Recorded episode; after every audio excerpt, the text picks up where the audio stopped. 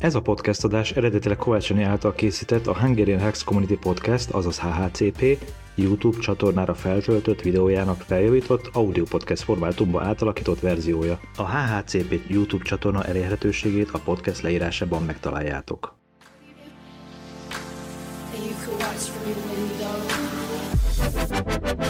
You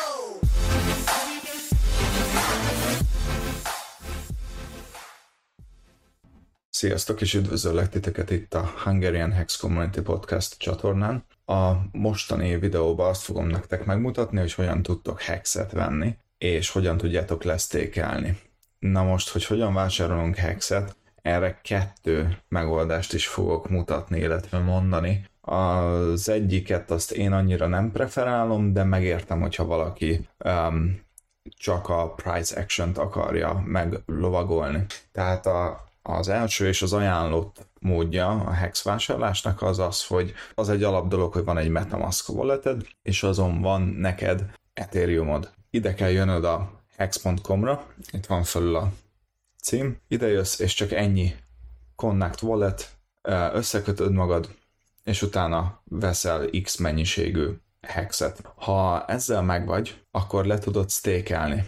Hát itt van a weboldalon az opció a stakehez. Rányomsz, és eljöttünk ide a go.hex.com per stake-re, ahol is ki tudod választani, hogy mekkora összeget akarsz lesztékelni, illetve hogy hány napra akarod lesztékelni azt az összeget. És itt ugye készíthetsz egy stake ladder tehát egy, egy stake létrát, amiről Hexogy-val beszéltünk az előző adásban. Tehát, hogy legyen egy stake ami lejár, mit tudom én, egy év múlva, legyen egy, ami lejár három év múlva, legyen egy, ami lejár öt év múlva, legyen egy, ami lejár tíz év múlva, stb. stb. Mert így mindig van úgymond likvid tőkét, de mindenféleképpen legyen egy 15 éves stake Nem kell nagy pénzzel, Uh, not financial advice, by the way. Um, nem kell nagy pénzzel, de próbáljátok ki. Próbáljátok ki, mert nagyon érdemes. Szóval ez az első módja a Hex vásárlásnak.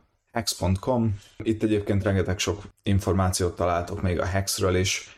Hex versus Bitcoin. Olvassátok el, érdemes. Akkor itt van Scam. Ez az én kedvenc témám, hogy a Hex a scam. Itt megválaszolják az összes kérdést gyakorlatilag, ami felmerül a hex kapcsolatban. Na de menjünk át a második fajtájára a hex vásárlásnak, az pedig nem más, mint hogy ha feljövünk ide a CoinMarketCap-re, akkor látjuk itt a kontraktok alatt, hogy a hex elérhető Polygonon is, nem csak Ethereumon.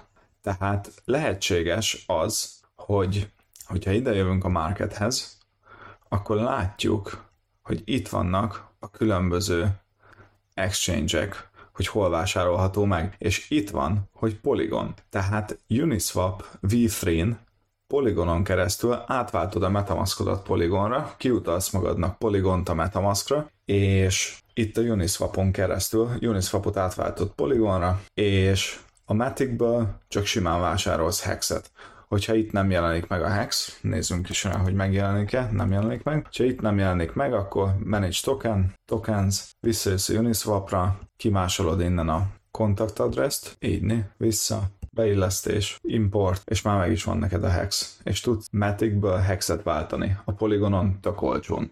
Tehát például egy dollar cost averagingre ez egy nagyon jó stratégia, hogyha nem akarod lesztékelni persze. És azt is tudni kell, hogy ami a, amit a Polygonon tartasz hex, az nem fog másolódni a pulse chainre, amikor a pulse chain elindul. Azt is lehet csinálni, hogy Polygonon gyűjtöd, amikor Richard Hart bejelenti, hogy mit tudom én, holnap snapshot, akkor egy bridge átviszed, egy hidalással átviszed Polygonról az egészet az Ethereumra. Nem tudom, mindenki rágja meg, és mindenki döntse el saját maga, melyik neki a jobb. Én most csak megmutattam mind a két megoldást. Ha tetszett a videó, dobjatok egy lájkot, és iratkozzatok fel a csatornára több hasonló tartalomért. Köszönöm, hogy itt voltatok, sziasztok!